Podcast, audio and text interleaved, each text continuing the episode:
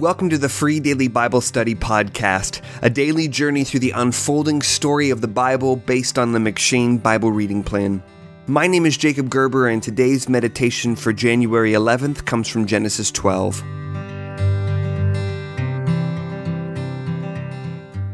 If Genesis 11 is arguably the second lowest point in the Bible, then Genesis 12 is possibly the second most hopeful in the Bible the only moment of greater triumph being the resurrection of Jesus. Since Genesis 3, everything in the unfolding story of the scriptures has been downhill. From expulsion out of the Garden of Eden, to fratricide, to the Nephilim, to the flood, to the Tower of Babel. But in Genesis 12, God makes a decisive, gracious move not to abandon humanity entirely but to move toward us through raising up one man through whom he will save the whole world. As we meet Abram, whom God will later rename Abraham, it's important to understand from the outset that Abram is not a righteous man when God calls him. We learn later in Joshua chapter 24, verse 2, that Abram was actually an idol worshiper along with his family.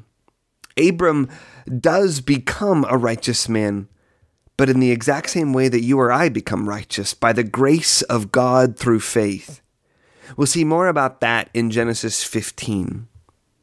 When God calls Abram out of Ur of the Chaldeans, that is, the Babylonians, and out of his father's house, God calls Abram by making specific promises in Genesis chapter 12, verses 1 through 3. First, God promises he will make Abram into a great nation in Genesis 12, verse 2, despite the fact that Abram's wife Sarai was barren, as we learned in Genesis 11, verse 30. Second, God promises he would make Abram's name great in Genesis 12, 2. We should read this promise against the contrast of the people of Babylon, among whom Abram was living who had sought to make a name for themselves by building a tower into heaven to assert their independence from God in Genesis 11, verse 4. God would give Abram a name by grace, not on the basis of anything that Abram would achieve or accomplish. Finally, God promises not only that he would bless Abram in Genesis 12, verse 2, but that Abram would be the dividing line of blessing and cursing in the world. So anyone who blesses Abram, God promises to bless. And anyone who curses Abram, God insists he must curse. God binds himself to bless and curse the whole world on the basis of how they relate to Abram. What this means is that Abram is not simply one of the first examples of someone who exercises faith in God. Instead, Abram is something altogether different. He is the head of a new humanity through whom God will bless the world, cursing anyone who curses him.